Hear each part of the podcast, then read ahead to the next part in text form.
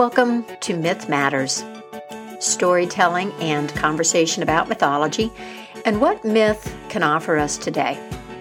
I'm your host and personal mythologist, Dr. Catherine Svehla. Wherever you may be in this wide, beautiful, crazy world of ours, you are part of this story circle. The hero is a central figure in our old myths and stories. The hero can often provide inspiration or comfort. These stories can help us find our courage or feel a bit more powerful. And at the same time, the image of the hero is also a burden. the striving is stressful, and this can make us rigid and fearful of failure. It can also feed hubris, the blind pride of me, myself, and I. I did it. The accomplishment is mine alone. And there's another problem. The way the hero we imagine today feeds the terrible loneliness of our time. Hero narratives in the dominant culture have combined with modern myths of the individual and individualism to paint a picture of the solo actor, the person who accomplishes amazing feats single handedly, who battles against enemies or the odds alone. And yet, companions, helpers, and circumstances that can best be described as fate are always part of the story, part of life. I have been part of many conversations over the years about the search for alternatives to the hero narrative. And there is a great space opening up for new stories. At the same time, well, our collective fascination with the hero has fueled interpretations and revisions to the stories that are already in our possession. Some have found or fashioned hero narratives from stories in which this is, well, at best questionable. Reapproaching, then, myths and stories with awareness of the common predilection to turn them all into tales about the hero is one step in deconstructing the hegemony of the image and understanding our need for it. Lots of storytellers and crafters of story, psychologists, philosophers, and cultural commentators are engaged with this notion of the hero today, and I count myself among them. At the same time, coming to terms with the role of the hero in our stories and in our lives is an important personal challenge. It's something that each one of us needs to consider how does the powerful influence of the hero image and heroic rhetoric affect you? How does it shape your expectations of yourself, of other people, and of life? I encourage you to reflect on this question as part of knowing and supporting yourself. Now, today I want to tell you a story that might aid your process. It's one of the stories that's been refashioned very powerfully by Disney to convey our individualistic hero ideal. I'm talking about the fairy tale Briar Rose, collected by the Brothers Grimm. The more popular name for this story is Sleeping Beauty, a story you've probably heard before, yes? or perhaps you've seen the famous Disney movie with the sweet Princess Aurora or the more recent film Maleficent, a version of the fairy tale as told from the perspective of the 13th fairy, the one who places the evil curse on an innocent princess. Briar Rose, aka Sleeping Beauty, has pressed deeply into the cultural imagination. And yet, how many of us are familiar with this older pre Disney version? What might this story tell us about heroes and the middle path that so many of us are seeking to live. A path that balances our desire for personal fulfillment and the needs of our communities. We can define a middle ground between the model of extreme individualism or the anonymity of absorption into the collective, my friends. These are not our only choices. So I invite you to relax and listen.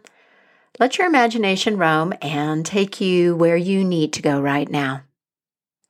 If a detail or moment in the story snags your attention or feels significant, make a note. This can open up the meaning that the story holds for you right now. Briar Rose. A long time ago, there lived a king and a queen who had everything but a child. Every day they looked at each other and said, If only we had a child. But for a long time, they had none. And then one day, when the queen was in her bath, a frog crept out of the water onto the land and said to her, Your wish shall be fulfilled. Before a year has passed, you shall bring a daughter into the world. The frog's words came true. The queen had a little girl who was so beautiful that the king could not contain himself for joy. He prepared a great feast to celebrate and invited his relatives, his friends, his acquaintances, and also the fairies, so that they might be favorably and kindly disposed towards his daughter. There were 13 fairies in the kingdom, but the king only had 12 golden plates for them to eat from. And so one of the fairies had to stay home. The day of the feast was beautiful and sunny and calm, and everything was just splendid. At the end of the meal, the fairies came forward to present the baby with a magical gift. One gave her virtue, another gave her beauty, a third bestowed riches, and so on. And she was being gifted with everything in the world that she could possibly need or wish for. And when the 11th fairy had offered her gift, uh, things kind of fell apart. because the 13th fairy, the one who had not been invited, appeared. She didn't greet anyone, she didn't glance around at the company. She strode up to the front and called out in a loud voice, The princess shall prick herself with a spindle in her fifteenth year and fall down dead. And then she turned around on her heel and stormed out of the party. Everyone was terror struck. No one knew what to do. But then the 12th fairy who'd been invited to the party, who had not yet spoken her wish for the princess, stepped forward. She couldn't cancel the curse of one of her fellow fairies, but she could soften it a bit.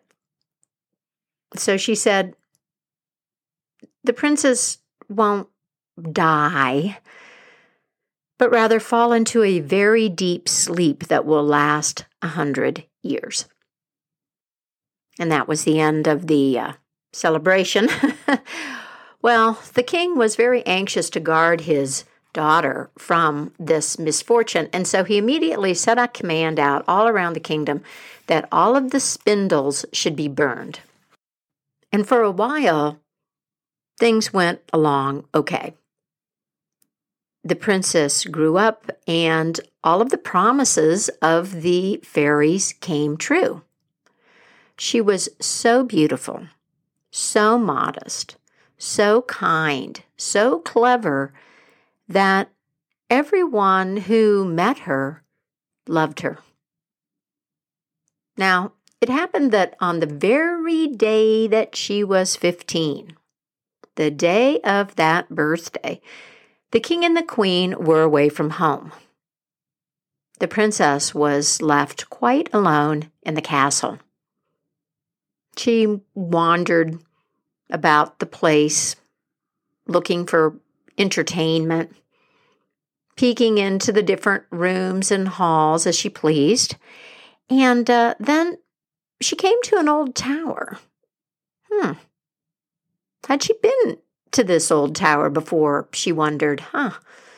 She went up a narrow, winding staircase, and at the top there was a little door.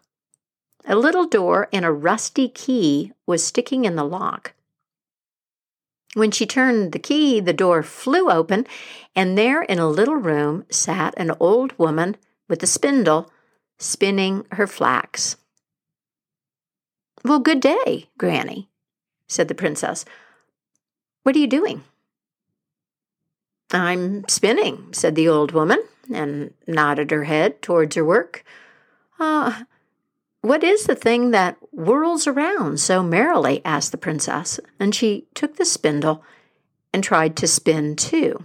But she had scarcely touched it before she pricked her finger, and the curse was fulfilled. The instant she felt the prick, she fell onto the bed that was standing nearby. And there she lay, in a deep sleep, which spread over the whole castle. The king and queen came home, and as soon as they stepped into their hall, they went to sleep, and all of their courtiers along with them. The horses went to sleep in the stables, the dogs in the yard, the doves on the roof, the flies on the wall. Everything went to sleep. Even the fire flickering on the hearth grew still. The wind dropped, and on the trees in front of the castle, not a leaf stirred. But then, around the castle, a hedge of briar roses began to grow vigorously, quickly, Every year, it grew higher and higher and higher until at last it surrounded the whole castle so completely that you couldn't even see the place. You couldn't even see the flags flying from the turrets. And a legend developed in the land about a lovely sleeping Briar Rose, as the king's daughter was then called, behind that fearsome hedge. From time to time, princes came and tried to force their way through the hedge into the castle. But they found it impossible. The thorns acted as if they were hands to hold them fast. And one prince after the other got caught in the hedge and, unable to free himself, died a miserable death. After many, many years, a prince came again into the country and he came across an old man on the road who told him about a castle that stood behind the briar hedge and how there was supposedly a really beautiful maiden called Briar Rose fast asleep in this castle. The princess has been asleep for the last hundred years, the old man said, as well as the king and queen and all of the courtiers. My grandfather told me that there have been other princes who came and sought to slash their way through the briar hedge, and well, they were not successful, and it was, hmm, it's a pretty sad death. The prince listened to the old man, and then he said, You know, I'm not afraid. I am determined to go and look upon this lovely maiden called Briar Rose. The old man tried to discourage him. he mentioned all of those dead princes hanging up in the rose bushes once again, but this prince would not listen to his words. And he made his way to the castle and the hedge. Now, however, the hundred years had just ended, and the day had come when Briar Rose was supposed to wake up again. So when the prince approached the hedge, it was in blossom. It was covered with beautiful large flowers, and the flowers and the thorns just parted. They made way for him of their own accord. And he passed through this hedge unharmed into the courtyard and then into the castle. He saw the horses and the dogs all fast asleep. He noticed the flies asleep on the walls and the king and the queen in their throne room fast asleep, the still fire on the hearth. He wandered around for some time and then he too came to the tower and went up those narrow stairs. He opened the door into the little room where Briar Rose was asleep. And there she lay. She looked so beautiful. He couldn't take his eyes off of her. He bent down and gave her a kiss. And as he touched her, Briar Rose opened her eyes and looked lovingly at him. She got up and they went down the stairs together. And everything she passed woke up. When they came down into the throne room, the king and the queen and all of the courtiers, they all woke up and looked at each other with astonished eyes. And then the horses in the stables stood up and shook themselves, and the dogs got up and wagged their tails, and the flies began to crawl around again, and the fire started crackling and blazing, and the whole place was once again awake. And then you know, because this is a fairy tale, what happened next. The wedding of the prince and the briar rose was celebrated with all splendor, and they all lived happily until they died. This is not the story of a brave prince deciding to rescue a beautiful and passive princess, swashbuckling his way past all of the obstacles, and then giving her a rescuing kiss. Now, is it? The first thing I want to note is timing. Duh. He succeeds because she is going to be asleep for a hundred years, and he happens to show up on the day that that hundred years has come to an end. This reminds me of a comment by Ram Dass, who once said, It's only when caterpillarness is done that I become a butterfly. That, again, is part of the paradox. You can't rip away caterpillarness. The whole trip occurs in an unfolding process over which we have no control. An unfolding process over which we have no control. Now, to the hero, that lack of control can be pretty scary.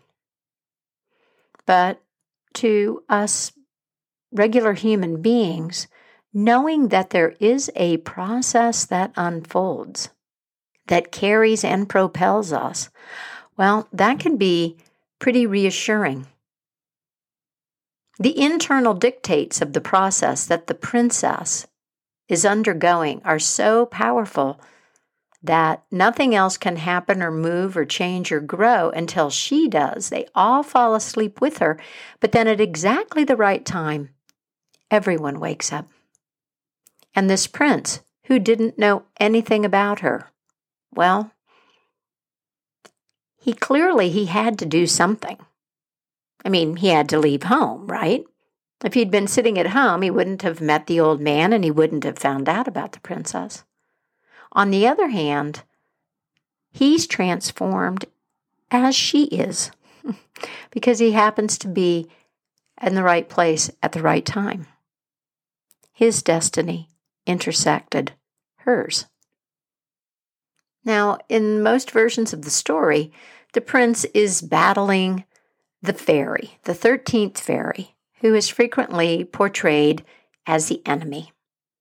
So let's think about her for a couple of minutes. What is a fairy?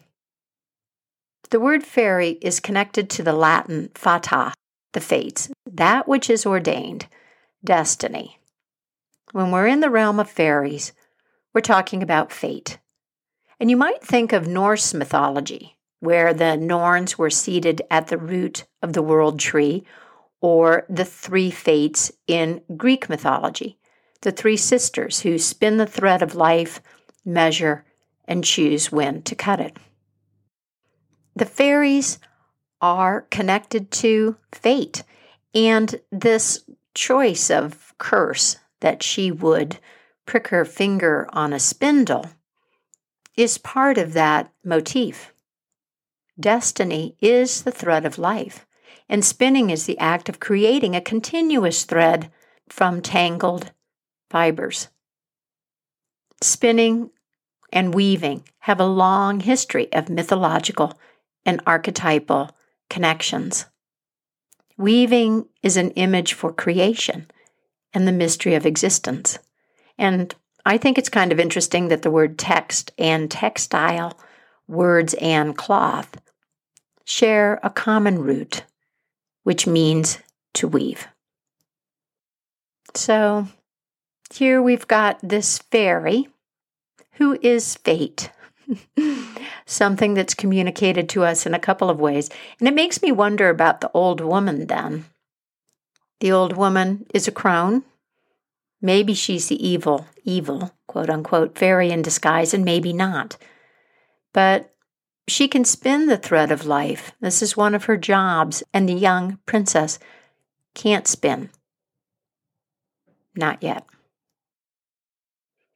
When we recognize the connection between fairies and fate, well, maybe you see then that we really have to think about all of the fairies taken together.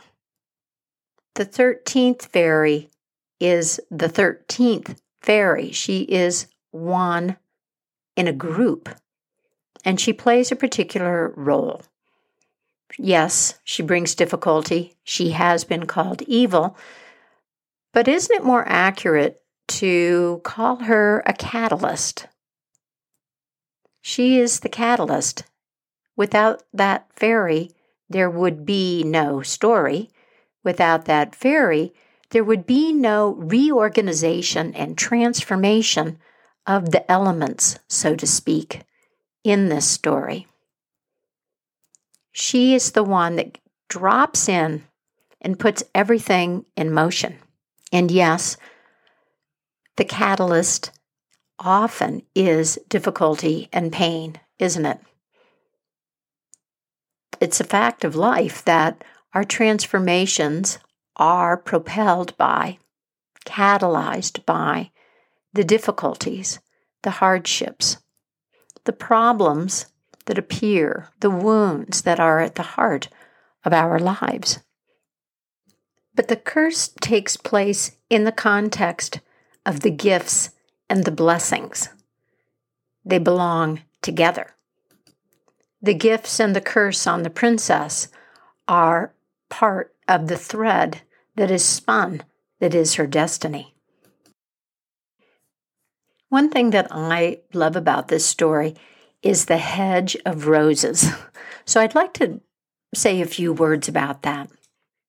That hedge of roses creates a protective kind of cocoon around the princess and the castle that reinforces the sense of incubation in her sleep. Roses have long been associated with love. One well known example being Aphrodite, the Greek goddess of love. And they are mystic symbol of the heart and the center of things.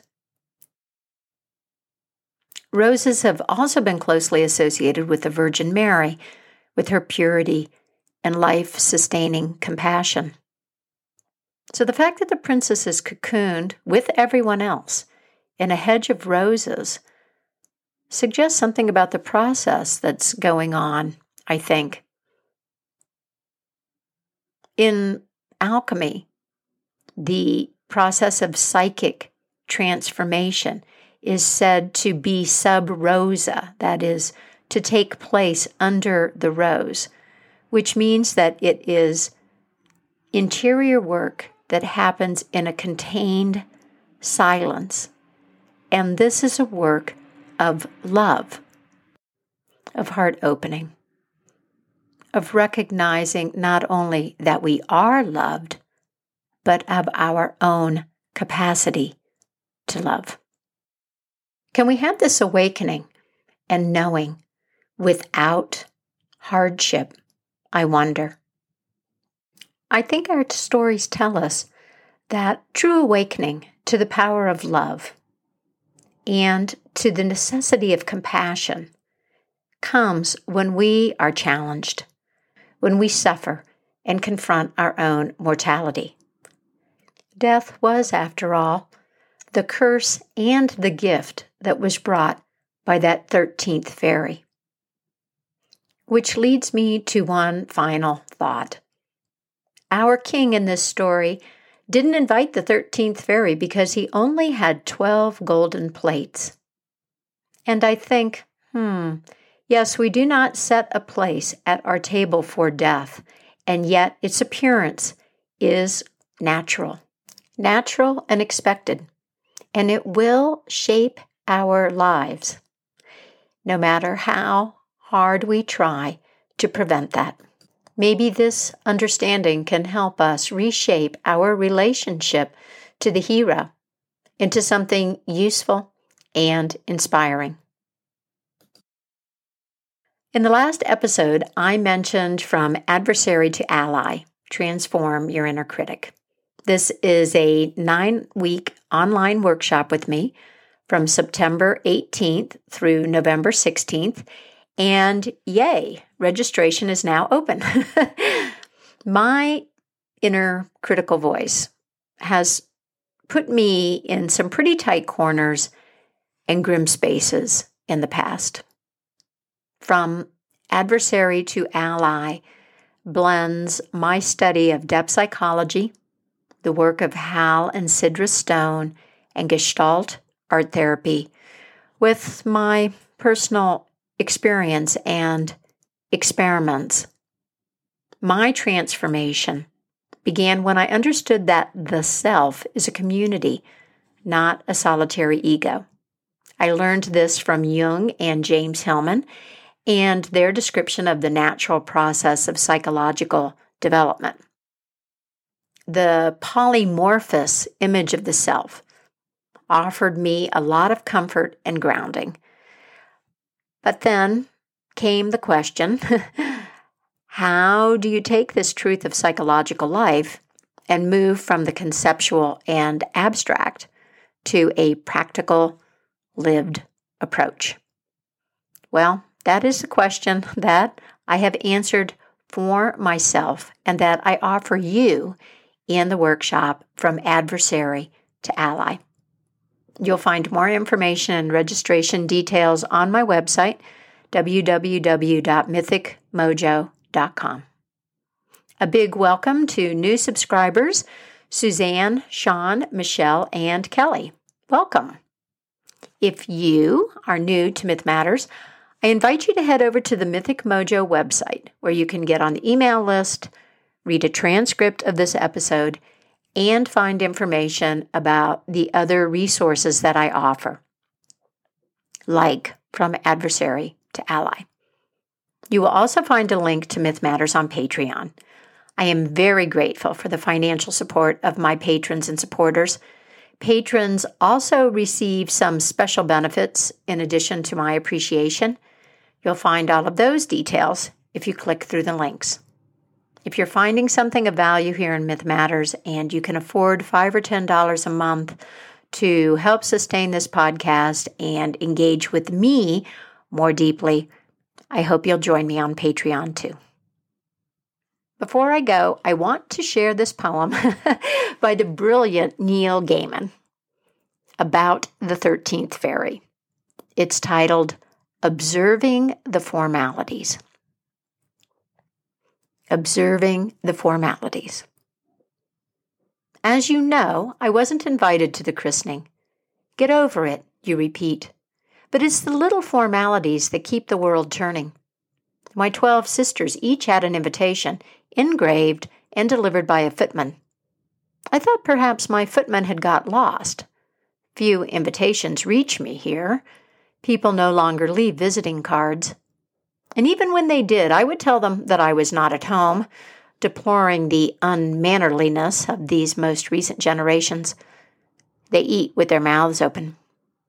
They interrupt. Manners are all, and the formalities. When we lose those, we have lost everything. Without them, you might as well be dead. Dull, useless things. The young should be taught a trade, should hew or spin, should know their place and stick to it. Be seen, not heard. Be hushed. My youngest sister invariably is late and interrupts. I am myself a stickler for punctuality. I told her no good will come of being late. I told her back when we were still speaking, when she was still listening. She laughed. It could be argued that I should not have turned up uninvited. But people must be taught lessons. Without them, none of them will ever learn. People are dreams and awkwardness and gawk. They prick their fingers, bleed and snore and drool. Politeness is as quiet as a grave, unmoving, roses without thorns, or white lilies. People have to learn. Inevitably, my sister turned up late. Punctuality is the politeness of princes. That and inviting all potential godmothers to a christening. They said they thought I was dead. Perhaps I am. I can no longer recall. Still and all, it was necessary to observe the formalities. I would have made her future so tidy and polite. Eighteen is old enough, more than enough. After that, life gets so messy. Loves and hearts are such untidy things. Christenings are raucous times and loud and rancorous, as bad as weddings. Invitations go astray. We'd argue about precedence and gifts. They would have invited me to the funeral.